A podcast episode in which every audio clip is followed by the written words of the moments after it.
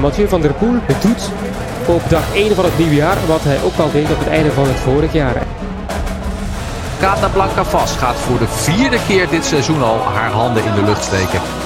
Betsema verdient deze overwinning. Wat een fantastische prestatie. Indrukwekkend. Dit is Kop over Kop met Sander Valentijn, Jan Hermsen, Jeroen van Bellegem en Bobby Traxel. Uh, ja, ja, ja. Welkom terug bij een nieuwe aflevering van Kop over Kop. Gelukkig nieuwjaar.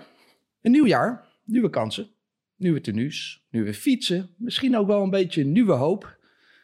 En binnenkort ook het start van het nieuwe wegseizoen. Maar bij Kop over Kop gewoon weer dezelfde namen. Jeroen van Bellegem, Jan Hermsen en Bobby Traxel. Was jullie uh, oud en nieuw een beetje spetterend? Bobby, heb jij uh, de bloemetjes weer buiten gezet?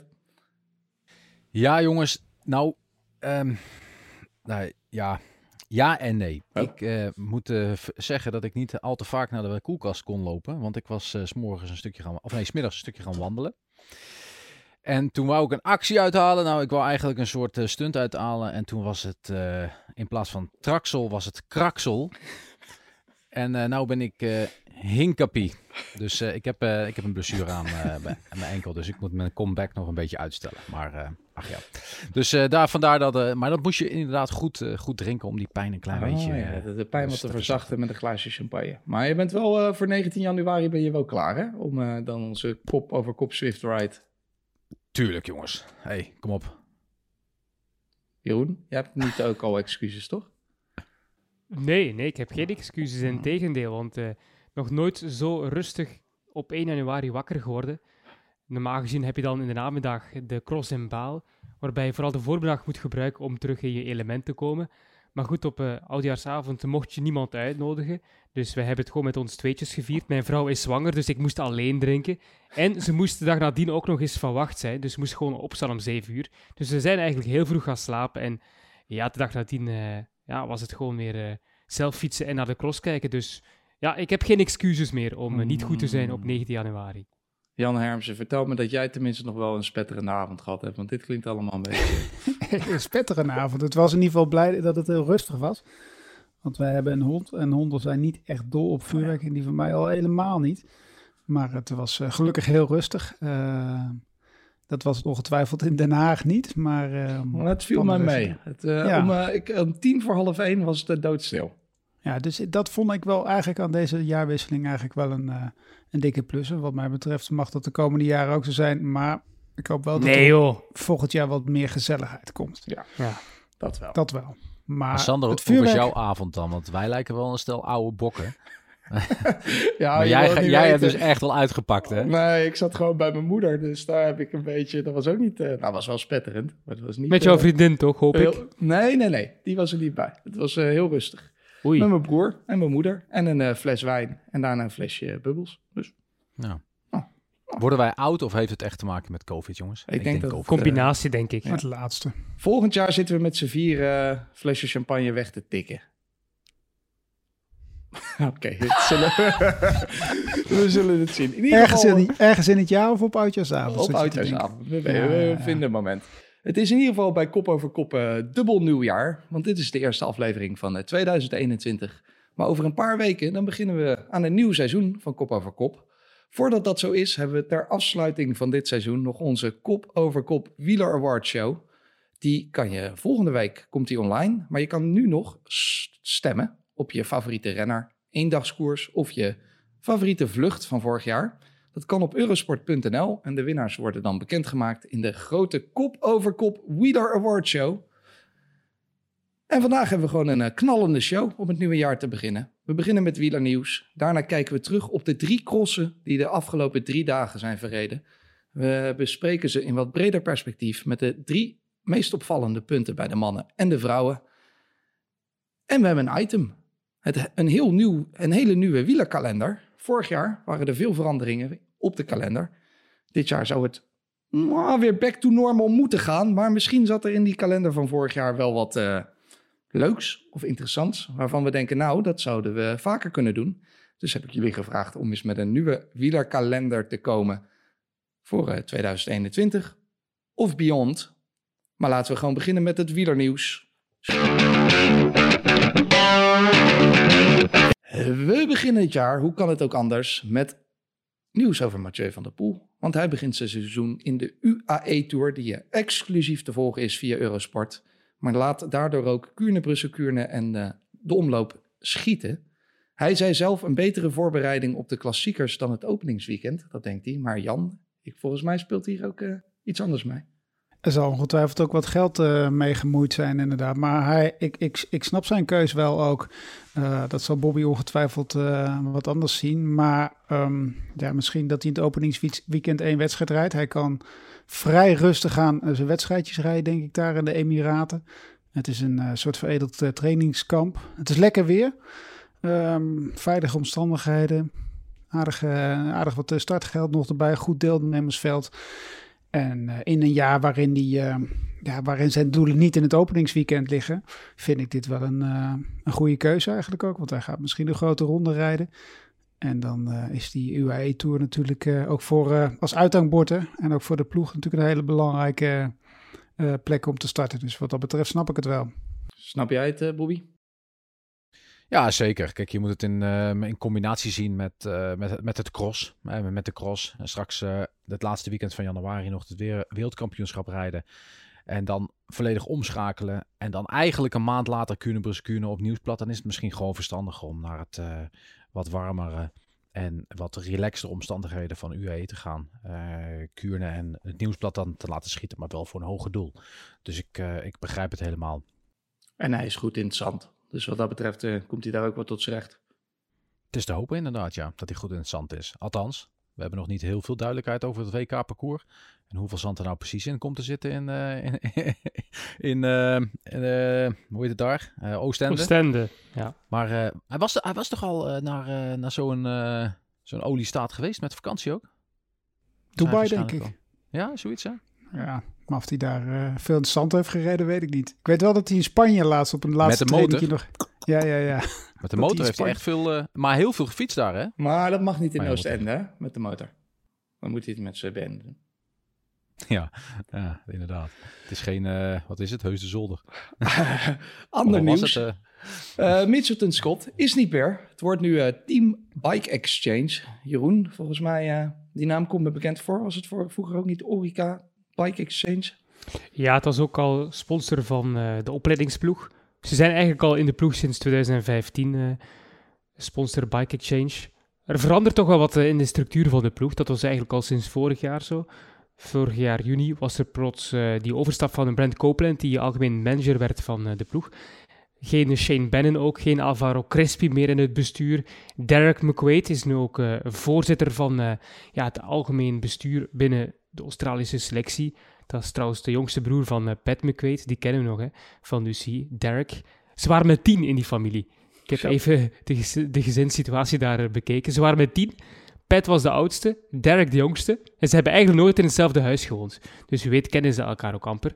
Maar goed, uh, Derek McQuaid, hij is dus de voorzitter van, van de ploeg. En zo in nauw contact met de Gary Ryan, dat is dan de oprichter.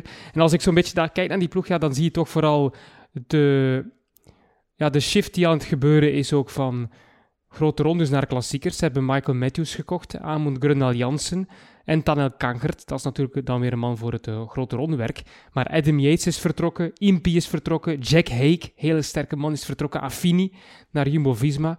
Dus die ploeg is echt wel op verschillende vlakken verzwakt, vind ik. Uh, alle ballen op Simon Yates. En uh, ja, ik ben benieuwd hoe ze het zullen doen als ze beter zullen doen dan dit jaar, dan, gaan, dan 2020, dan gaan ze mij verrast hebben. Hm. Het is ook het uh, seizoen van de nieuwe pakjes. En we hebben natuurlijk onze mode-expert in het midden, Bobby Traxel. Ook dit uh, natuurlijk bij Bike Exchange een nieuw pakje. Wat vond je daarvan? Met dat groen van de Bianchi fietsen?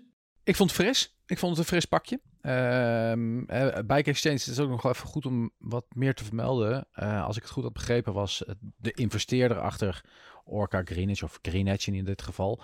Um, die heeft eigenlijk Bike Exchange opgericht om um, zijn geld dat hij in een wielenploeg stopt eigenlijk toch nog rendabel te maken. Hij, vindt, hij vond het zeker bij het begin enkel gewoon leuk om een wielenploeg te beginnen. En zeker een Australische wielenploeg.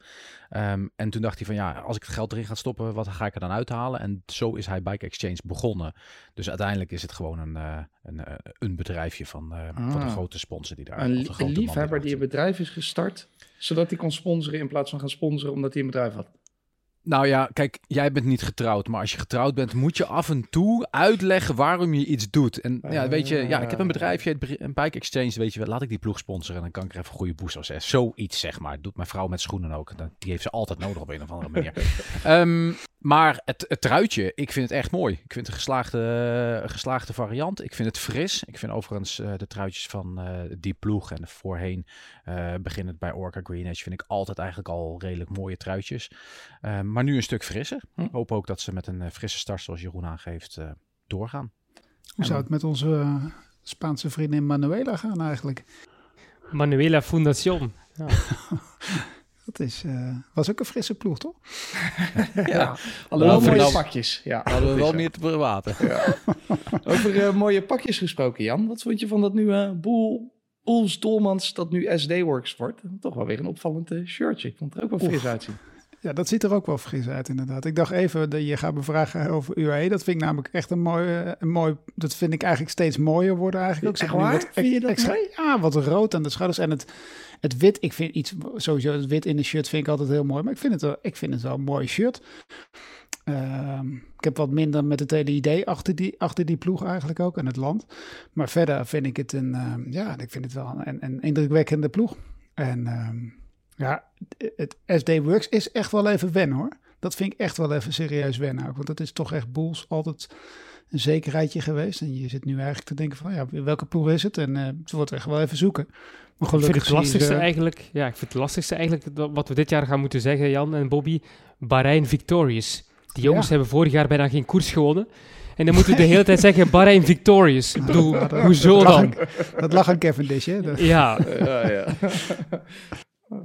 uh, tot slot hebben we nog even een shout-out naar Annemiek van Vleuten veel bizarre trainingen gezien vorig jaar. We hebben het ze zelfs toen ook behandeld tijdens de lockdown in onze rubriekje bizarre trainingen. Maar wat uh, Annemiek van Vleuten de afgelopen jaar in ieder geval, 2020 gedaan heeft. 33.000 kilometer, 1229 uur, 430.000 hoogtemeters. En slechts 400, 2400 kilometer was racen daarvan. Dus ze heeft meer dan 30.000 kilometer getraind. Jeroen? Ja, ze, ze moet niet lopen en niet zwemmen. Dus uh, wat dat betreft heeft ze tijd ja, genoeg om te fietsen. Ja, dat scheelt, ja. Dan had jij het ook gered. Ja. zonder twijfel. Zonder twijfel. En plekken waar zij mag fietsen zijn ook niet slecht. Hè? Ik bedoel, als we het allemaal in Nederland op moeten, gedaan, moeten doen. Ja. 33.000 kilometer door Leiden, dan had je wel heel Leiden afgewerkt. Daar had ik ze allemaal gehad, inderdaad. ja. Ze heeft in ieder geval een goede kilometervergoeding. Daarvoor zit Draxler. Die man denkt meteen commercieel. Ja, altijd aan geld, een echt. Ja. Maar die hoogtemeters ook, hè? heb je die gezien? Ja, hoeveel had jij er ook? Ik had er 110 en daar was ik al heel erg trots op. Maar, 110 hoogtemeters. ja, ik ben twee keer de duin opgereden. Hebt twee keer het kopje van Bloemendaal gedaan. ja, precies. Nee, maar kijk, dit zijn gewoon, het zijn wel kilometers waarvan je denkt van wow, weet je, als je, tenminste al voor een man is het al, hè, dat hebben we al vaker dit soort dingen gezien, maar dan is het echt al wel serieus, zeg maar. Um, maar gezien bij vrouwen die dit gedaan hebben, ja, dan is dit echt wel nog een extra stapje. Dit is echt bizar. En uh, tja. Of het nodig is, dat is iets anders, hè? Het zal wel nodig zijn. Het zal wel nodig zijn. Uh, uiteindelijk, uh, ze wordt ook alweer een stukje ouder. Dan weet je ook dat je gewoon meer training nodig hebt. Behalve ik dan voor de Swift Ride, maar voor je. maar um, Nee, maar dan heb je echt wel meer training nodig. En gewoon echt wel, ze kan het ook aan. je ziet het eigenlijk ook bijvoorbeeld in de cross, om zo meteen alvast het linkje richting de cross te maken. Lucinda Brand traint ook met de mannen mee. Traint ook net wat meer, iets harder. En dat zijn wel dingen die je nodig hebt. Eh, dus uh, ik vind het in ieder geval super knap dat ze het aan kan. Ik, ik twijfel of ik eigenlijk ooit in mijn carrière zoveel kilometers heb gereden. Hoogtemeters in ieder geval zeker niet. Ja, het is waanzinnig hè, als je echt die cijfers even opleest. Ja, ja. bizar. Respect. Hoeveel fietsdagen zijn dat, Sander? Dat heb je vast ook uh, opgeschreven. Nee, dat heb ik niet. Uh, ja, hoeveel actieve was, fietsdagen? Volgens mij was het iets van gemiddeld 2,5 uur per dag of zo. Het was echt bizar. Hoeveel kudo's? Het is gewoon bijna, bijna 100 kilometer gemiddeld per dag. Ja. ja. En dat met die hoogtemeters, dan, dat, dat, dat is gewoon op zijn minst... Dus 365 actieve dagen. Bijna misschien wel. Ja, zou kunnen. Dan zat natuurlijk wel die longest day, hè? Had ze een keer. Oh ja, ja 400 nee, dan, dat maakt het uh, makkelijk. Uh, oh. Zo kan ik het ook. ik kom hier de komende tien jaar nog niet eens aan, man. maar jij gaat uh, de 19e beginnen met je eerste kilometers. Laten we doorgaan, jongens. We gaan uh, nabeschouwen. We hadden dit weekend drie crossen. Baal, Gulligem en Hulst. We gaan ze niet allemaal stuk voor stuk bespreken, maar in iets breder perspectief. Wat viel ons op dit weekend? Wat blijft erbij? Wat hebben we geleerd voor de komende periode? Eh, we gaan nabeschouwen en we beginnen met de mannen. En daar is eh, de zoete smaak van de overwinning voor de wereldkampioen Mathieu van der Poel. Het doet op dag 1 van het nieuwe jaar wat hij ook al deed op het einde van het vorig jaar. En dat is winnen in het veld. Van der Poel wint voor de vierde opeenvolgende keer de grote prijs Sven Nijs. Dat deed hij door één verschroeiende aanval net over halfweg. Hij is de beste vandaag in Baal. En Mathieu van der Poel gaat voor het derde jaar op rij de cross in Gulligem winnen. Op een eh, zeer eenvoudige manier pakt hij zijn zevende van het seizoen. Bredene Baal Gulligem. Mathieu van der Poel heeft alweer de tegenstand een hak gezet. Op een eh, superbe manier wint hij de cross in Hulst voor de vierde keer. En hoe? Na een solotocht van meer dan 50 minuten. Indrukwekkend. Zijn achtste zege van het seizoen. En misschien wel de meest indrukwekkende van allemaal. Ja, het was koning Mathieu die de klok sloeg deze week. Dit weekend. Hij won alle drie de cross. Huls misschien wel het meest indrukwekkend, zei je Jeroen. Uh, laten we maar als punt 1 ook meteen dit bespreken. Jij zei, Mathieu stemt zijn seizoen perfect af op het WK en wint ondertussen bijna alles gewoon. Ja, als er eigenlijk niet te veel gestoemd moet worden en het valt mee wat hoogtemeters betreft, weet je op voorhand al de winnaar, ook al is hij niet in topvorm. Hij zei al in november, ik heb alleen maar oog op het WK. En dat zag je ook, want hij won toen met de kleine voorsprong, of hij verloor toen in zijn cross. Maar nu hij ja, dichter bij die datum komt, eind januari, ja, dan wordt hij inderdaad veel beter. En wat ik uh, zondag heb gezien in Huls, dat was echt uh, waanzinnig sterk. Hè? Thijs van Amerongen, mijn co-commentator, die zei 9,8 op 10. Technisch was dat echt subliem. Iedere bocht opnieuw, de perfectie benaderd. Al die kleine steile hellingen waar je de andere zag zwoeg ook op het einde, ging hij feilloos door. Ja, het is eigenlijk een beetje vergelijkbaar met vorig jaar. Ik weet dat we toen ook zeiden, Iserbiet is er dichtbij, hij kan soms eens misschien winnen, wie weet. Omdat het verschil toen nog niet groot was in het begin van het seizoen. Maar naarmate dat WK weer vordert, heeft hij dat zo perfect gepland. Hij wordt weer beter en beter. En dat zal op het WK, als je geen pech kent, weer hetzelfde zijn, denk ik. Ja, wij horen vaak natuurlijk uh, wielrenners na afloop van een, uh, een koers uh, de teamprestatie naar voren halen. Inderdaad, dan doen we altijd een beetje lacherig over. Ja, team, ha, ha, ha. Maar afgelopen zondag in Hulst kon je natuurlijk wel zien dat, dat Van der Poel natuurlijk, behalve dat hij een extreem getalenteerde, supergoeie wielrenner is, een team om zich heen heeft dat gewoon geen fouten maakt ook. Hè? Ik bedoel, andere teams hebben daar nou, Van Aert maar eventjes uh, noemen, inderdaad, afgelopen in Huls. Die, daar ging natuurlijk wel het een en ander mis. En uh, Van der Poel heeft natuurlijk wel echt ook, behalve dat het een, grote wielrenster is, ook gewoon voor de cross natuurlijk een perfect team achter hem staan. Met uh, zijn vader, met de broertjes Roodhoofd inderdaad. Die hem daarin wel heel goed ondersteunen ook. En bij andere teams uh, zie je toch wel, ja, van aard, het viel me op, daar wordt wel heel veel, daar gaat wel, ging wel het een en ander mis dit weekend. En dat scheelt natuurlijk ook wel uh, voor hem ook, hè? Ja, ging, je bedoelt natuurlijk de fietswissel, hè? Ja, bandendruk, uh, bandenkeus. Dat was zijn eigen fout, hè? Dat, moet, dat moet je als ja. zelf weten. Ja. En daar zei hij zelf ook, toen ik het veranderde, ging het niet echt beter. Dus ja, nee. hij, het was gewoon zo straf wat Van der Poel deed, dat, dat Van Aert begon te twijfelen aan zichzelf, omdat hij niet dichter kwam. Ja, ik, ik heb een prestatie gezien zondag, wat we denk ik niet, niet te snel terug zullen zien. Jan, die ploeg maakt toch helemaal niks uit, jongen. Als wij ja. hier met z'n vieren in die pits gaan staan, dan wint hij toch nog steeds. Ja, maar je weet Kom, wel... Als ja, wij gewoon zeven bar zo in die, in die band staan te pompen. hij, kan er wel voor, hij kan er wel voor 100% op vertrouwen. En ik denk, ondanks dat je... Uh, ik bedoel, als je ergens twijfel hebt, als een topsporter ergens twijfel heeft... en dat had vanuit, want die gaat aan dingen twijfelen. Hè, die denkt van, ja, ik, wil wel, ik wil af en toe winnen.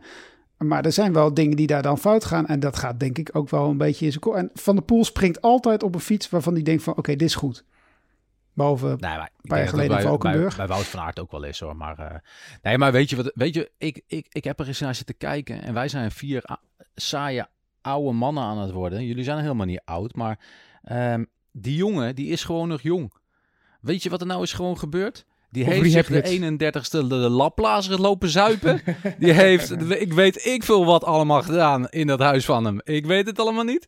Die is met een kater van hier tot ginder in baal gekomen. Die heeft het eerst een beetje rustig aangedaan. En die dacht van, nou, ik moet hier toch die... Weet je, s'avonds een vent, s'morgens een vent, s'middags een vent in baal, weet je. Ik pak die overwinning. De tweede dag voelt hij zich al een beetje beter. En de derde dag rijdt hij iedereen eraf. Dat is, ik, ik hoop gewoon dat dat is gebeurd, eerlijk gezegd. Jullie toch ook? Ja, want eh, Toch? Ja, ik hoop het niet, anders wordt het nooit spannend als hij start. Ja, nee.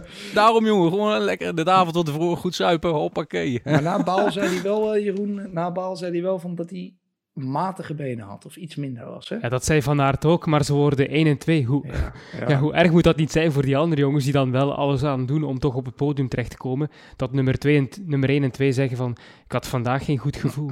Van die concurrentie, Jeroen. Wie kwam er het eh, dichtste bij dan dit weekend? Van Aert, zoals eigenlijk altijd. Hè. Als Van Aert start, is hij de man die in de buurt komt van Van der Poel.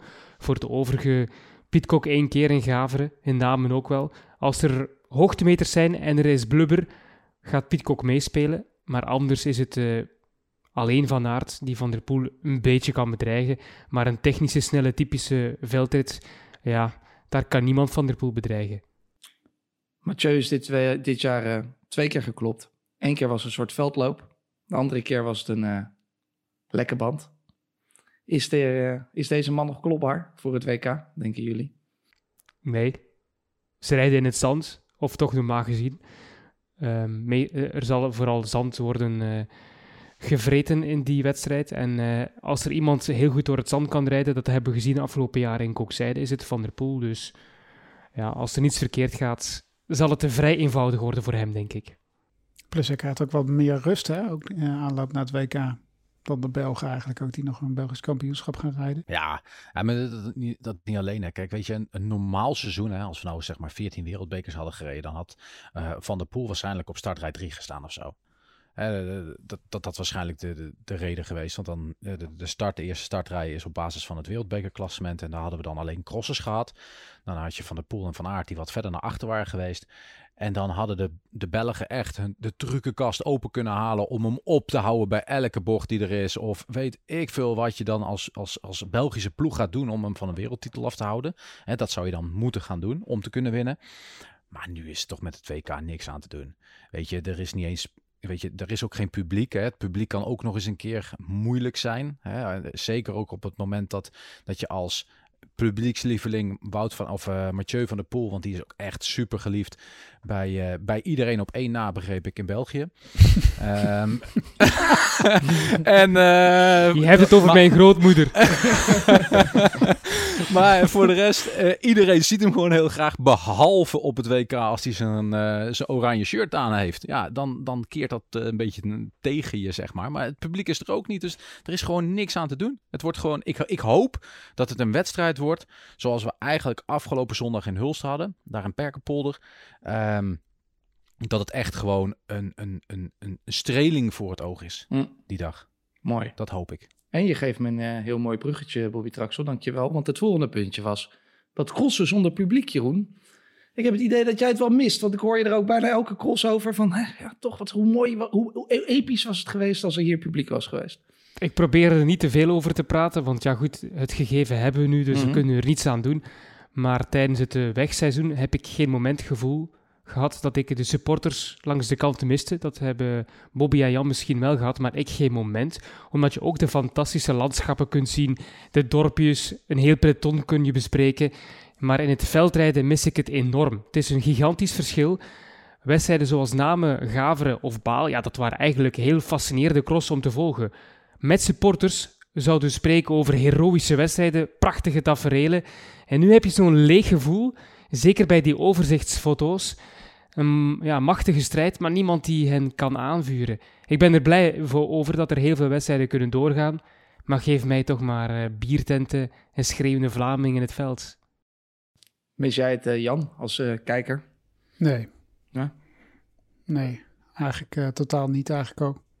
Ik vind het mooi om te zien. Ik, ik vind, het is natuurlijk leuk inderdaad als er wat gescheeld wordt en wat...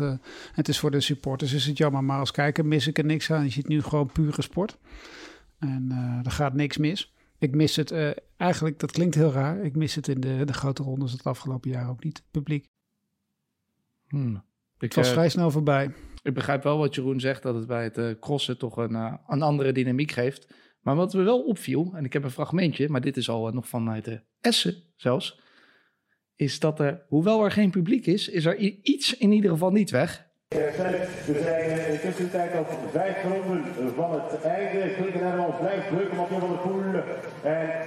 We horen toch nog steeds een omroeper die omroept hoeveel seconden er zijn en wie er voorop ligt. Ik vraag me af, waarom is hij hier in godsnaam nog? Wat is hij aan het doen? Ja, de verzorgers en de mechaniciens, die moeten toch ook weten hoe het zit? ja, maar, maar hij, hij maakt er wel een heel feestje van altijd. Mooi toch? Ja, ik, ik, moet, ik moet zeggen, dat is me ook een paar keer opgevallen. Dat, dat, hij maakt er ook echt gewoon de show nog van. Hij vertelt, hij doet echt het verslag van de wedstrijd. Um, ja, je, je zou gewoon heel gemakkelijk ook die, die geluidsinstallatie kunnen wegbezuinigen op dit moment. Hè? Niemand die er naar luistert eigenlijk. Iedereen die gewoon bezig is met zijn eigen dingetje. Dus, uh, maar, uh, maar wel fijn dat die mannen ook van de straat af worden gehouden, jongens. Toch, toch nog een beetje sfeer. Dan tot slot blikken we ook eventjes vooruit naar het uh, Belgisch kampioenschap. Want er is geen Nederlands kampioenschap aankomende week. Maar wel in België. Jeroen, vertel ons er wat meer over. Ja, het is de cross van het weekend eigenlijk. Hè. Enige cross waar we toch een beetje naar kunnen uitkijken, omdat het Nederlands kampioenschap wegvalt. Oké, er zijn nog een paar andere internationale wedstrijden, dat wel, qua kampioenschappen. Maar het BK is toch uh, de cross waar we met z'n allen naar zullen kijken. Bij de vrouwen is er normaal gezien, tenzij Bobby mij zal tegenspreken, geen concurrentie voor Sanne Kant. Ik heb de afgelopen crossen gezien bij de dames. Dat verschil tussen Kant en dan uh, Frank en Verdonschot anderzijds is gigantisch groot. Ook Kopecky, ja, die gaat misschien derde worden, maar die gaat niet meespelen voor de zegen. Bij de heren is uh, ja, Van Aert natuurlijk topfavoriet in uh, Meulenbeke tegen bij Kortrijk. Het is een ja, cross die je kunt omschrijven als een speeltuin voor Van der Poel bijvoorbeeld. Vrij technisch, redelijk snel ook. Ja, een beetje van alles zit erin.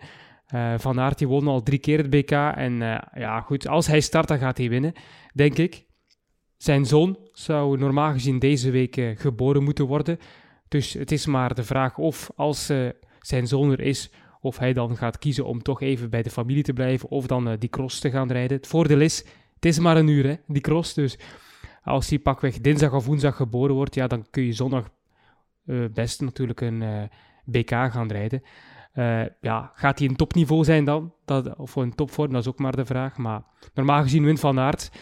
Uh, Zo'n kampioenschap is altijd speciaal. Dus mannen als uh, Van Toernout, die heel goed op dreef is, en Toon Aerts, die zullen wel heel graag toch voor dat podium willen gaan. En misschien voor een verrassing zorgen.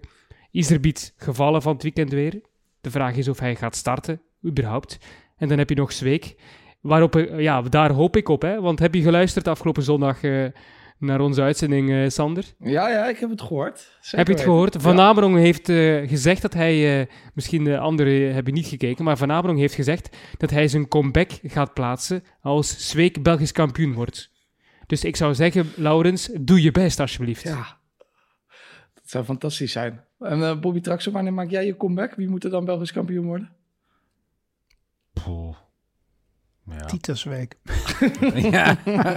ja. Nou, die had wel een goede start van de weekend trouwens. Dikkie man. Of, jij, jij wil mij nog eventjes echt op de fiets krijgen zeker. Als die ter weken aan de leiding rijdt na één ronde, ga je dan terugkeren, Bobby? Nee, want dat zou nog best kunnen als je die start zag. Potverdikke van een start had die. Nee joh, ik weet het niet. Maar zoals Jeroen ook zei, hè, over, stel dat die kleine geboren is. En uh, hoe zou zijn conditie er dan bij staan? Jongen, hij rijdt ze allemaal naar de kloten. Hij zegt, ik moet eerlijk zeggen, uh, uiteindelijk word je als, als, als ouder word je gewoon chronisch moe. Uh, dat heeft nergens mee te maken. Die kinderen die zijn er gewoon, er is altijd wel eentje wakker.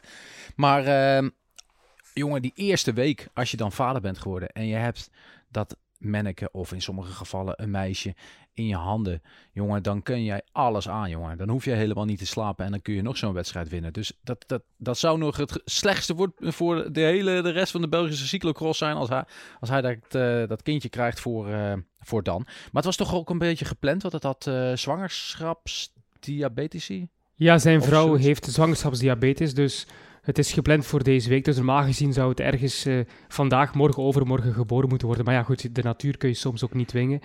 Dus eh, ja, Maar moeten we niet vrezen Dat hij, te laat, dat hij te laat geboren gaat worden? Over een week of het is drie een sprinter hè, van Aert, Ja, dus ik nou denk ja, het niet. eh, net voor een week voor het WK, dan de eh, situatie Nee, die dat kan Bobby dan- net schetste.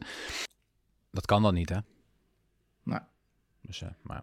Ach ja, hey, maar eh, ja, ik ben benieuwd. Ja, Ja. Ik eh, kijk er wel weer naar uit. Wout van Aert op, eh op We hopen toch op van het- Zweek. van het Stel je voor dat hij Zweek wint. op Zweek. Dan En eh hè, Thijs in van Italië. Weer terug in het veld. Onze, Ik zou het fantastisch vinden. onze In eigen Mol. expert. Prachtig. Dan eh, gaan we hem ook wel sponsoren. Misschien. Met een Ja, klaar- ja. Iets op zijn Team shirt. kop over kop. Team kop over kop. Prachtig. Kunnen wij eh, verder, jongens? eh, met, eh, Staan we, met- to- sta- staan we naast die mannen van Wout van Aert in de pits met z'n drieën. Ja. En kijken wat er misgaat. met een fiets met zeven bar erin. Voor, Oh. Zeven voor, acht achter. Prachtig. Dan doe ik wel eh, de PR. Ga ik gewoon lekker in die bus zitten. Zo, ik wil wel echt zo'n hele grote bus. Zo, net zoals Wout van Aert, zeg maar. Nou ja, Hermes de trainer langs de kant. 18 seconden achterstand. Kom op, Thijs. Ja, ik zie het dan wel doen. Kan wel de speaker wel Ja. zijn. Prachtig. Wij gaan eh, verder eh, met de wedstrijden bij de vrouwen. De grote prijs Sven Nijs. De vijfde wedstrijd in de Soudal Ladies Trophy wordt gewonnen door de wereldkampioenen. Net als vorig jaar is Alvarado de beste op het eerste van het nieuwe jaar. En is dat een teken voor het nieuwe jaar? Dat zou best een teken voor het nieuwe jaar kunnen zijn. En deze Blanca Vas gaat voor de vierde keer dit seizoen al haar handen in de lucht steken. En als het er zo naar uitziet, niet de laatste. Mooie overwinning hier in Gulligem voor Vas. En een knappe prestatie voor een 19-jarige jongen en heel groot talent. Ze gaat zo meteen haar handen in de lucht steken. Wint hier de vierde wereldbeker van het seizoen. Betsema verdient deze overwinning. Wat een fantastische prestatie. Ja, meer variatie bij de dames. In Baal won Alvarado. In Gulligem was het Vas. En Betsema, die won in Hulst.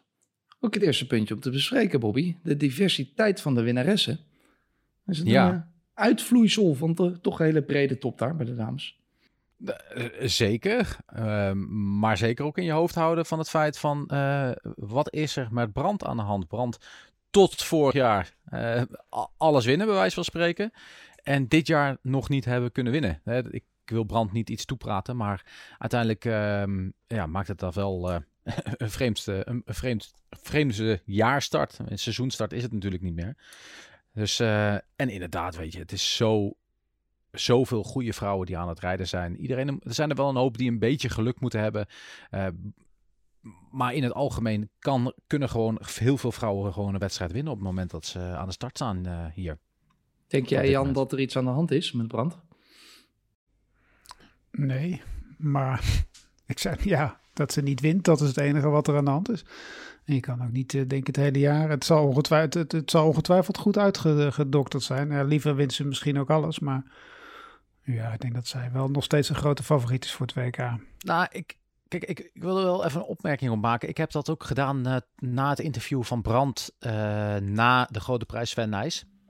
Ehm, daar was Brand Brand niet. Hm. En dat maakte mij eigenlijk wel zorgen, zeg maar. Ehm, uiteindelijk rijdt ze nog heel erg goed. Hè? Als je tweede wordt in de wereldbeker en je gaat naar vier, vier wereldbekerwedstrijden, die leiding, en je, je hebt hem eigenlijk gewoon gewonnen. Maar uiteindelijk, ik voel in de interviews wel iets gemis van de, de, de vuur en de enthousiasme en het plezier wat ze een week geleden had, bij wijze van spreken. Kan ook zijn dat ze gewoon dat, ze, dat, ze, dat het ook eventjes op is, hè? En dat ze nu even wat, eh, wat rust nodig heeft. En ehm, Ja. Of misschien ook een eh, te wilde oudjaarsavond gehad. Hè? Dat kan ook. dat kan ook. Dat zou kunnen, want de dag ervoor was ze in Baal inderdaad. Al voor Oh. foto's maken voor de nieuwe tenues. Dus Ah, ja. ja, ik weet niet hoe gek Baal is. Nou, daar kan eh, Jeroen van Bellegem ons vast meer over vertellen. Het nachtleven. Over in Baal. Nee, dat is in. Vlaams-Brabant. Dat is eh, Oh. De, verkeerde kant, de champagne. verkeerde kant van Vlaanderen. Dat, Oh, dat die kan ook nog. een fles Ja. champagne. We hebben ook nog een verkeerde kant van Vlaanderen. Ja, ja, ja, absoluut. Maar die frikandellen en krieken van eh, Sven Nijs waarschijnlijk verkeerd gevallen. Oh ja, dat is zo. Kunnen we door met het tweede punt dat opviel dit eh, weekend. Want eh Vast die won in Gulligem. Jij zei, eh, Bobby, het valt op, het talent komt er snel aan. Ze is heel jong en wat jong is of goed is, komt snel. Ja, zeker. Eh, vast, dat is absoluut eentje. Hè. De, de- de 19 jaar. Dus zeker om in de gaten te houden. Maar als je dan nog eens een keer kijkt naar bijvoorbeeld ook Huls en ook in de Balenberg. Waar bijvoorbeeld een Fem van Empel en een Puk Pietersen. eh, beide 18 jaar. 18 jaar jong. Eh, dan vast 19 jaar. En laten we Alvarado nog niet eens afschrijven. Want die is pas eerstejaars elite dit jaar. Eh, er zijn zoveel jonge vrouwen die echt heel snel eraan gaan komen. En dat maakt het wel heel interessant. En zeker ook omdat Vas gewoon geen Nederlandse is, is wel heel, heel, eh, heel interessant. Het is alleen wachten totdat er een Belgische jonge meid de stap zet naar de vrouwen om daar iets te gaan doen in het veld. Want dat zou het Belgische vrouwen cyclocross echt wel nodig hebben. Jeroen, is er iemand waar we naar uit kunnen kijken? Wel ja, kijk, ehm, ik had eigenlijk eh, het doel om een dochter op de wereld te brengen en om eigenlijk dat veldrijden, veldrijden inderdaad wat groter te maken bij de vrouwen in eh, België. Maar het is een jongen geworden, dus ik kan daar niet bij helpen voorlopig. Ehm, nee, alle gekheid op een stokje. Het is voorlopig eh, niet echt heel goed wat betreft de lichting bij de dames. Maar je ziet wel al pakweg bij de 5 tot 8-jarigen dat er steeds meer instroom is bij de meisjes in de cross en ook op de weg. Dus dat zal wel komen, maar we moeten nog een jaar of tien geduld hebben. Vrees En ik. is bij jullie de- emancipatiebeweging al een beetje eh, op aan het komen, bij Jeroen, of niet? De Of emancipatiebeweging. Oké, Dat dat, is, Ja. dat is aan die andere kant van Vlaams-Brabant. eh, Oh, Jan. ja. Nee, ja. wat bedoel Dat je daarmee, Jan? jaren zes, dat hadden wij in de jaren 60 hadden we Wat dat bedoel je daarmee? Nee, ja, er is natuurlijk altijd wel. Ja, eh, de vrou- vrouwensport is natuurlijk in België volgens mij, denk ik, heb ik zo het idee, soms wel een beetje een ondergeschoven kindje. En da, daar dat is natuurlijk wel. Dat zou ik niet De zeggen. Behalve bij tennis. Nafitiam Nina Behalve der bij tennis en bij basketbal natuurlijk Ja, inderdaad. ja, het valt goed mee, hoor. En in het eh wielrennen heb je gelijk. Daar zijn ze nu mee Ja. bezig. Maar ja, dat klopt. Ja. De En goed, be- en goed bezig, hè. Maar uiteindelijk, kijk, ik denk wel dat ehm, bijvoorbeeld voor de ontwikkeling, een jaar zoals dit jaar, waar gewoon nauwelijks wedstrijden zijn in het veld, en zeker niet voor de jeugdcategorieën, dat dit wel een belemmering is. Want dit is wel een moment waar sommige talenten ook denken van, hé, ik ben 16 jaar, ehm, pff, weet je, als er geen wedstrijden zijn, ik ga iets anders doen. Het, het geluk is dat ze niet naar het café kunnen. Want anders dan zouden ze daar. Nee, maar nee, dat is echt een. een eh, als, je, als je ziet wel de nieuwelingen junioren, de jongens van 14, 15, 16 jaar. Daar verliezen wij in Nederland in ieder geval. En ik denk in België ook wel veel talent aan. Aan het feit dat het, het, het stappen, het uitgaan, de discotheek, een, een kroeg. Dat dat echt wel een, eh, een flinke magneet is. Maar dat is het dus nu niet. Maar we merken wel dat er. eh, ik denk dat er wel minder licenties aangevraagd worden dit jaar. In ieder geval in Nederland zeker. Tot slot nog even. Je zei het net zelf al, Bobby. Eh, Vorig jaar was er een duidelijke favoriet voor het WK. Nu is het eh, misschien, eh, zeker na wat we afgelopen weekend gezien hebben, iets meer een open koers geworden. Ja, zeker. Natuurlijk, Brand zullen we nog steeds hoog op het lijstje moeten zetten. Zeker gezien haar prestaties wat ze al geleverd heeft. En natuurlijk tweede worden in Hulst is er steeds helemaal niet slecht. En tweede in, in, in, in Baal ook niet. Maar waar je mij op een week geleden vroeg van wie zou er, als we morgen een WK zouden hebben, wereldkampioen worden, dan was het duidelijk Brand. En dat ga ik nu echt niet duidelijk zeggen. Zeker niet de prestatie van Betsema en Hulst. Uh, we gaan straks ook aan de kust zijn. We gaan hopelijk wat zand hebben. De specialiteit van, van uh, Denise Betsema, dat hebben we ook al in Antwerpen gezien. Dus Betsema hoort ook bij Alvarado ernaast te komen. Ja, en dan ben ik heel benieuwd wie het daar gaat worden. Ik denk dat het wel die drie gaan zijn die het gaan uitmaken om wereldkampioenen te worden. Een uh, spannend WK bij de vrouwen. En, uh, nou ja, hopelijk een uh, stilistisch prachtig WK bij de mannen. En misschien er ook wel een prachtig WK eind januari, hè, als ik het goed heb, laatste weekend. Komende week helemaal geen uh, crossen op Eurosport. Dus we kunnen Wat moet een mens doen hè, met zijn leven? Ja. De komende, de komende twee weken. Bobby, heb jij al een alternatief? Nou, Jeroen, uh, uh, ja. Geef ik wilde eigenlijk gaan trainen die aankomende weekend een keertje voor die Zwiften, maar dat, ik weet niet of mijn enkel dat aanhoudt. Dus jij moet huisman worden eigenlijk, de komende twee weken. Ja, ik, eh, ja. Ik Maar heb kun je kuisen met die, met die voet? Kun je dweilen en kuisen met die voet? Met de enkel? Keuze. Keuze. Gewoon alles uit keuze. Kuisen, stofzuigen, lukt dat? Ja, ja. Lukt, dat met, lukt dat met die voet? Kijk, Jeroen, ik Ik zou zeggen van niet. ik, die, Ja. die emancipatie van Jan. Ja. Oké, next. Ja. Ik zeg gewoon lekker trainen de komende weken, Jeroen. Dat is, eh, dan ben je goed voor de kop Ja. over kop rijdt op de 19e. En dan kan je daar Overtraind ga ik zijn. Ja. Overtraind. En Belgisch kampioenschap kijken, dat kan toch ook? En het Italiaans kampioenschap Ja, kijken. leuk. Hongaars Italiaans kampioenschap kampioenschap met eh, Fabio Aru ook. Fabio Aru, zeker. Nou, dus we kijken waard. Kunnen we, of je luistert gewoon naar oude kop over kop afleveringen terug. Want we hebben natuurlijk ook hele leuke items. Zoals deze week ook. Een hele nieuwe wielerkalender. Weten jullie nog jongens, 2020. Dat gekke jaar. Alles was anders. We hadden voorjaarsklassiekers in het najaar. We hadden een Vuelta in november. Lombardije in augustus. Het ging eh, alle kanten op. Het was een bijzondere kalender. Maar het was ook wel weer, eh, ah, toch wel weer leuk. Er zaten misschien wat dingen in waarvan je denkt... Nou, dat kunnen we best wel weer eh, bewaren voor de toekomst. Andere dingen, dat moeten we nooit meer doen. Ik had jullie gevraagd, goh, als je nou zelf een nieuwe kalender mocht maken, hoe zou die er dan uitzien? Jan Hermsen, heb jij eh, vorig jaar dingen gezien waar die je geïnspireerd hebben om de kalender anders te gaan indelen? Eh, ik heb een hoop gezien en ik vond het een hartstikke mooi jaar. En wat mij betreft, het zit zo in, eh, in mijn DNA, in ieder geval van de laatste twintig jaar, dat de wielerkalender eruit ziet zoals het er niet in 2020 uitziet. Dus wat mij betreft hoeft er weinig te veranderen. Maar goed, de vraag is gesteld, dus ik moet het toch doen. En ik heb wat alternatieven. Ehm, ik heb een, eh, echt een, als ik aan iets een hekel heb, is het aan het eh, woord voorbereidingskoersen. Eh, voorbereidingskoersen die bestonden 30 jaar geleden ook. Maar hebben de laatste jaren wat meer opgang gedaan. Eigenlijk sinds, sinds Armstrong waar, werd een seizoen eigenlijk opgebouwd naar een grote ronde. En ja, dat vind ik altijd jammer. Ik bedoel, de eh, Ronde van Baskeland is dan een soort voorbereidingskoers voor de Tour en voor eh, de Waalse klassiekers. De andere Spaanse wedstrijden. Parijs-Nice wordt soms zelfs wel een voorbereidingswedstrijd genoemd. Ja, ik, ik krijg er toch altijd een beetje, ik gebruik het woord zelf ook vuil vaak, maar er wel een beetje jeuk van. Dus ik wil die voorbereidingskoersen, de grote wedstrijden Parijs-Nice, ehm, ehm, de voorbereidingskoersen in Spanje inderdaad, die wil ik een wat, wat bredere kader geven. Dus die wil ik wat meer over het jaar smeren. En ik wil eigenlijk die grote rondes in een vrij kort tempo afwerken ook. Dus ehm, eerst beginnen met de ronde van Spanje. Mag wat mij betreft overlopen. De Giro heb ik geen enkel probleem mee. Mei, juni, juli, Tour. Dan zijn we gewoon klaar met die grote rondes. Ehm, het is me hartstikke goed bevallen, de Giro trouwens in oktober. Maar eh, wat mij betreft hoeft dat niet. En dan wordt april echt de maand van de Vlaamse klassiekers. Ik vind het altijd doodzonde als die Vlaamse klassiekers gereden zijn... dat er dan een hoop Vlamingen zeggen... ja, maar die Waalse klassiekers, ja, dat is niet voor ons, hè. het is, ons seizoen zit erop. Dus krijgen ze nog een keer een kans om dat in oktober te gaan doen. Want dan komt bijvoorbeeld Strade Bianca komt eraan... Parijs Tours, Ronde van Lombardije... Uh, rittenkoers Catalonië, Baskeland... en dan nog een keer het Waalse drieluik... voorafgegaand aan een WK. Zo ziet mijn uh, ideale uh, ja, koersjaar er eigenlijk uit. Dan wordt Parijs niet gewoon weer een, een, wedstrijd op zich. Dan wordt uh, de Ronde van Zwitserland weer een, een, wedstrijd op zich.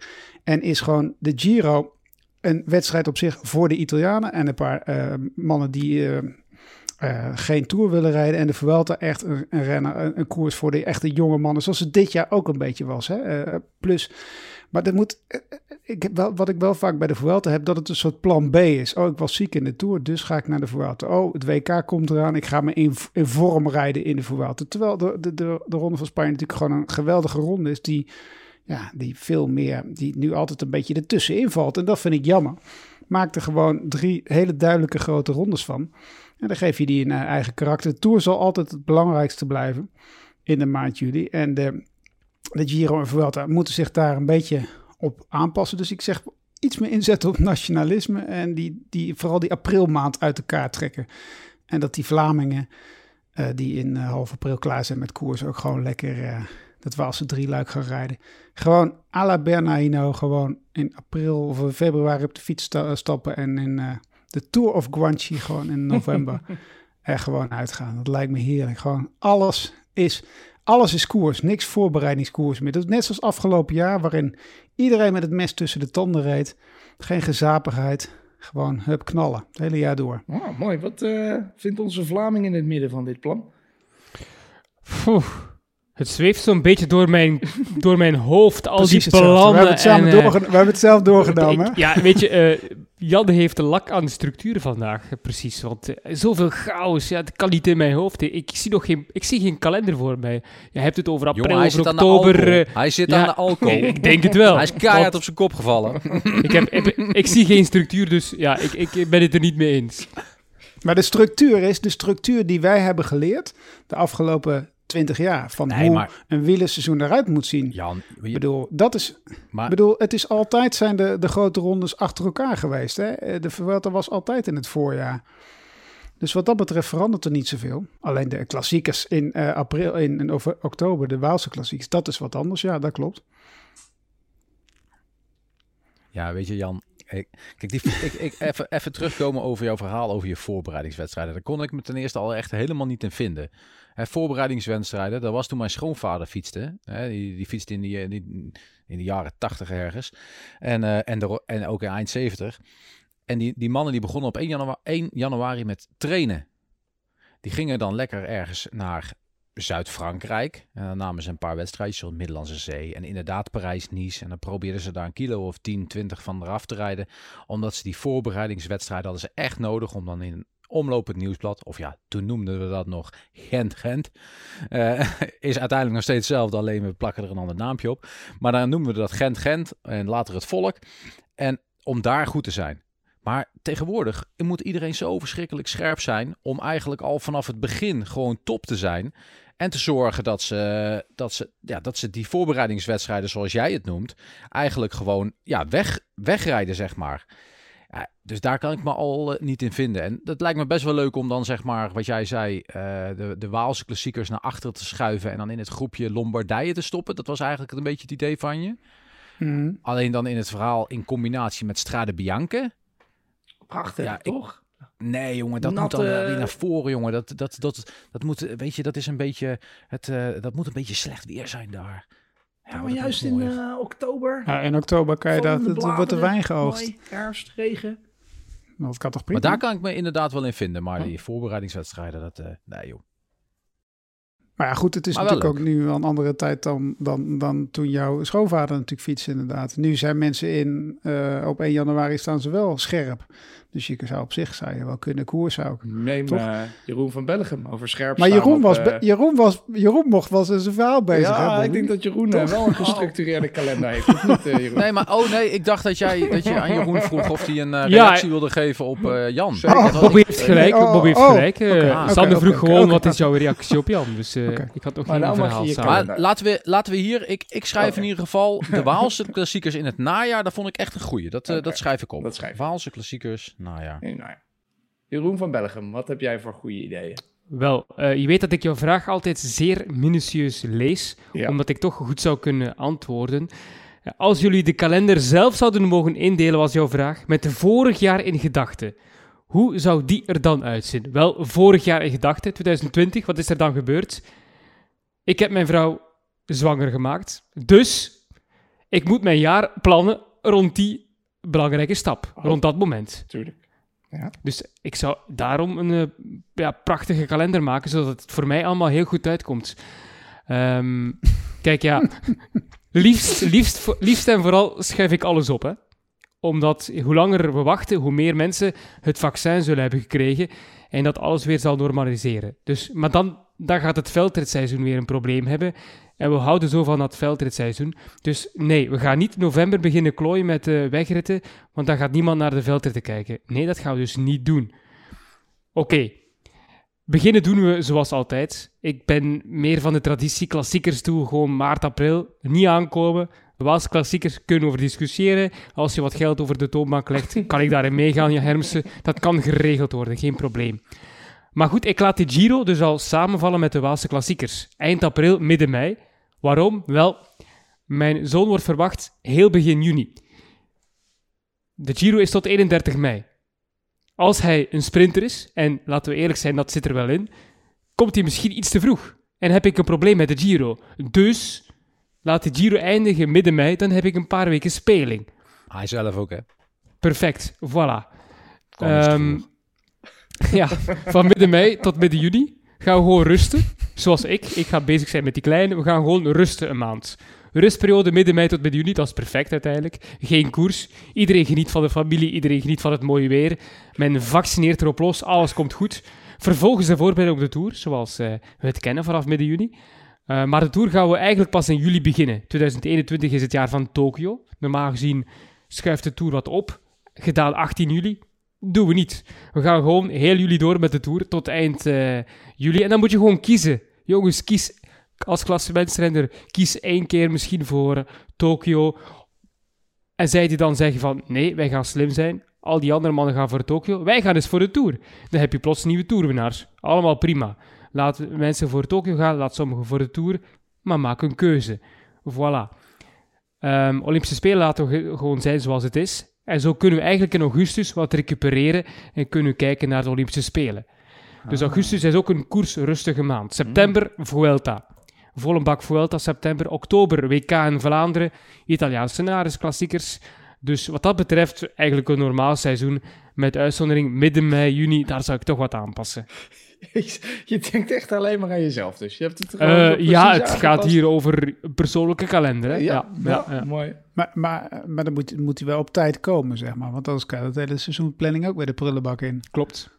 Dan, dan moet Ah, je de Jeroen. toerdirecteur bellen van... nou, hij komt twee weken, hij komt twee weken te vroeg. De tour moet eerder beginnen. Dus Moet al die ja, jongens ja, weer dat- van een hoogtestage gehaald worden. helemaal gelijk. Dus da- daar, moet, daar moet iedereen zich wel een beetje in schikken. Iedereen moet wel een beetje rekening houden wel met die planning. Ja. Maar hoe, hoe kom jij erbij dat je zo'n een, een sprinter gaat worden, joh? Ja, dat, ja, dat is een goede vraag eigenlijk, ja. Ja, Je bent zelf Ja, een, eh, omdat, omdat ja, ik zie bij Groenewegen zes weken te vroeg. Groenewegen is een sprinter. Ik ben eh, het explosieve type, dus ja, kijk, ik, ik, ik verwacht hetzelfde. Maar je, doet het, ook- je, maakt, je weet dat je het met z'n tweeën doet, toch? Een kind ook? Eh, ja, klopt. Dat, Ja. dat heb Ja, ik, ja, ja, daar dat heb ik niet in. alleen de invloed van, eh, van jou eh, Nee, dat is, dat is ook weer en van Groenewegen. Ja, Wat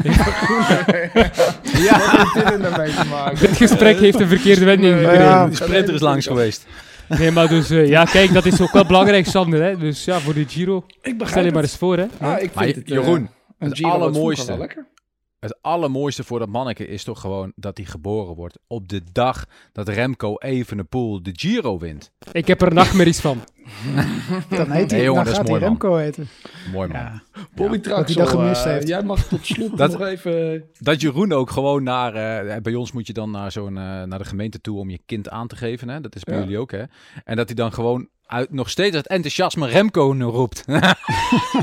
dat een manneke Remco komt te heten. Oh, Remco van Ja. Nee, dat hoort het dus niet. Onze werknaam is Fausto, dat weet Fausto je. nog steeds, Ja, ja. ja, ja. Maar voor een sprinter vind ik Remco ook niet echt een goede naam ook. Meer voor Dylan. Of voor, Eh, een sprinter remt namelijk niet, toch? Ja. Volgende. Bobby Traxel, jij mag als Ja. laatste. Prachtige kalender. Zijn jouw eh, Waalse klassiekers nu naar het najaar verschoven? Ja, dat vond ik eigenlijk wel een goeie. Oh. Dus ehm, dat eh, vond ik zeker een, eh een goeie. Kan ik ook eerder met vakantie. Ehm, nee, kijk, wat ik eigenlijk... Ten eerste, ik vond het echt een super lastige vraag. Hè. Ik had het dit jaar al lastig dat op een gegeven moment het in mijn hoofd kwam... dat Strade Bianche, eh, of nee, Lombardije voor Milaan Remo zou plaatsvinden. Nou ja, er ging bij mij heel veel in mijn hoofd afgelopen jaar. Maar dat kon gewoon niet. Gelukkig is dat ook niet gebeurd. Er zat er een week tussen. Eh, en dat is, dat is bij mij ook echt heel erg hoor. Want ehm, ik kan je gewoon mijn voorjaars ehm, campagne kan ik jou gewoon nu opnoemen. Ik ben 14 jaar beroepsrenner geweest. Daarna commentator geworden. En dat doe ik nog steeds dezelfde soort campagne. Maar ik kan je ook gewoon vertellen. De eerste 10 dagen na de Tour. Welke Tourcriteria muziek reed. Ik kan er ook recht naartoe rijden. Bij wie ik moet zijn. Waar ik moet inschrijven. Dus dat soort dingen. Dat komt zo automi- automa ja, automatisme in mijn hoofd. Dat het best voor mij best wel lastig is. Maar om dan toch iets naar jouw vraag te gaan aanpassen. ehm, wil ik ten eerste aan het einde van het seizoen wedstrijden in Amerika erbij hebben. Dus ik heb ook nog wat moeten verzinnen, erbij verzinnen. Maar ik vind gewoon dat wedstrijden als eh, Californië, eh, Utah, Colorado, überhaupt Amerikaanse wedstrijden met Philly, wat een fantastisch mooie wedstrijd is. Ik vind dat gewoon erbij hoort. En ik vind dan, waarom plaats ik het dan aan het einde van het seizoen? Ehm, Eén, omdat ik vind dat dat niet in een Europees programma past. Dus als je er dan uit moet, kun je weer met, met een jetlag en last hebben met terugkomen en allemaal dat soort zaken. Dus ik heb dat een beetje uit mijn eigen als renner, zeg maar, of ex-renner, zeg maar, verteld aan het einde van het jaar. Kun je er ook lekker blijven. Dat scheelt ook. Ehm, gelijk je vakantie doorpakken daar. Dus dat eh, is mooi. Ehm, ik zou een kleine aanpassing maken. Ik zou namelijk wel het seizoen in het geheel een klein beetje naar ehm, voor op de kalender of naar achter op de kalender schrijven. Is dat hè? Als je naar Ja, wat later begint. Ik zou bijvoorbeeld. ehm, eh, en we zien altijd bij de Giro dat je vaak nog echt super slechte weersomstandigheden hebt. We hebben dit jaar gezien dat we makkelijk tot in november bij wijze van spreken kunnen doorfietsen. Dus ik zou ook de Vuelta in het geheel met, met alle wedstrijden eigenlijk geheel even twee, misschien zelfs drie weken opschuiven. Zodat de Giro wat lekkerder zit met het weer en dat we in Vuelta makkelijk door kunnen rijden. Dat hoop ik in ieder geval. Eh, slecht in het geval van Jeroen dan. Ehm, en dan dat eigenlijk pas beginnen eh, half maart met bijvoorbeeld het nieuwsblad in plaats van eh, eind februari. Dan kan ik iedereen gewoon zijn campagne in eh, Colombia of in eh, UAE of zo mooi afwerken. Dat je een mooi trainingsblok hebt. Je maakt In het normaal jaar dan. langer. Want nu gaat het niet lukken, denk ik, buiten Europa. Nee, nee, nee, nee, nee. In een normaal, ja, inderdaad, in een eh, normaal jaar. Dat zou mijn normale ding zijn. Dus daar had ik het eigenlijk een beetje, zo had ik het een beetje in eh, gedachten eigenlijk. Nou, ik vind een eh, toevoeging van eh, Amerikaanse wedstrijden een beetje maar prachtig. Ja. En november, Utah, dat kan wel, toch? Mm, Ja, maar dan heb je natuurlijk het probleem dat de crossen ook in november misschien in Amerika moeten zijn. Maar misschien kun je dat samen organiseren. Ja, is ook dus wel leuk. Mathieu is er al. Kan hij, eh, Een cross in de voormiddag en namiddag een koers, wie weet. Ah, ja. Zou Ja. tof zijn. En er zijn ook mooie tijden hè, voor de kijker. Dan kan je een keer s'avonds gewoon rond 10, 11 zie je een finish in plaats van eh 5 uur s middags. Heerlijk. De normale mensen nog moeten werken. Ik, eh, Mhm. Heb jij ook een alternatieve kalender, Sander? Nou, ik had er wel over nagedacht. Iets, als ik iets als ik willen veranderen, zou het misschien toch iets met die eh, grote rondes zijn. Ik vind altijd dat wachten tot mei op de Giro. Dat, eh, Oh, ik dacht Vlaanderen, omdat je niet keek. Nee, ja, precies. Daarom, daarom Ja, dacht oké. ik, ik wil de Vuelta naar voren halen. En dan wat eerder beginnen. In april. Al dat Vlaamse klassieke werk. Boeit me niks. Kijk er toch niet naar. Dus dan beginnen we met de Vuelta. Dan doen we daarna eh, de Giro gewoon. En dan om toch die dode maand in augustus, september op te vullen, had ik de Ronde van Europa bedacht. Dat doen we wel eens, hebben we wel eens vaker over gehad. Een soort nieuw concept. Een ronde van drie weken door al die landen. Die Dus jij gaat vier grote rondes laten Vier rijden. grote rondes, Vier. Vier grote rondes. Met een, Ik eh, schrok even wel, hoor. Poeh. Ik dacht, jij doet Tour de Swift. Tour de Swift. Hele jaar, hele jaar door. Vier weken lang over Watopia rijden. Wat eh, lijkt je dat? Nee, maar ik dacht gewoon al die landen zoals Slovenië, eh, Slowakije, Kroatië, allemaal die nu allemaal een eigen rondje hebben. Als je daar een soort van mooie combinatie van maakt. Van drie weken lang mooie koers. Dat leek mij wel wat. En dan eh, de Italiaanse klassiekers. Zo'n beetje toch allemaal aan het einde van het jaar. Juist die Strade en de Lombardije Oktober, en hè? Milaanse Remo. Ja. Een soort mooi drieluik. Dat lijkt me ook wel mooi. En als allerlaatste het WK. Gewoon nog net wat later, maar dat dat echt de allerlaatste koers is van het jaar. Is een mooie afsluiter. Ja. Hm. Ik zie al dat jullie het niet zien zitten, maar het is wel een mooie afsluiter. Bedankt, mannen, voor vandaag.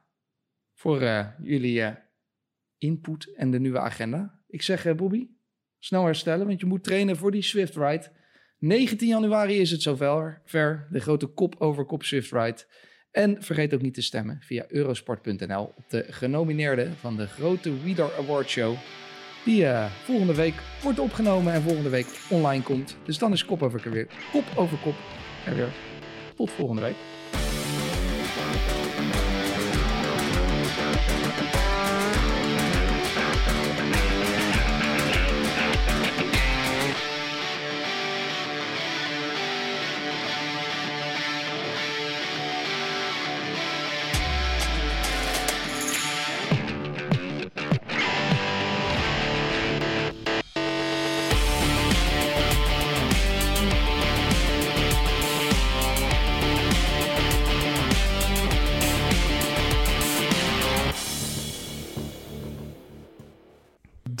Dronken. Te veel gedronken. Die-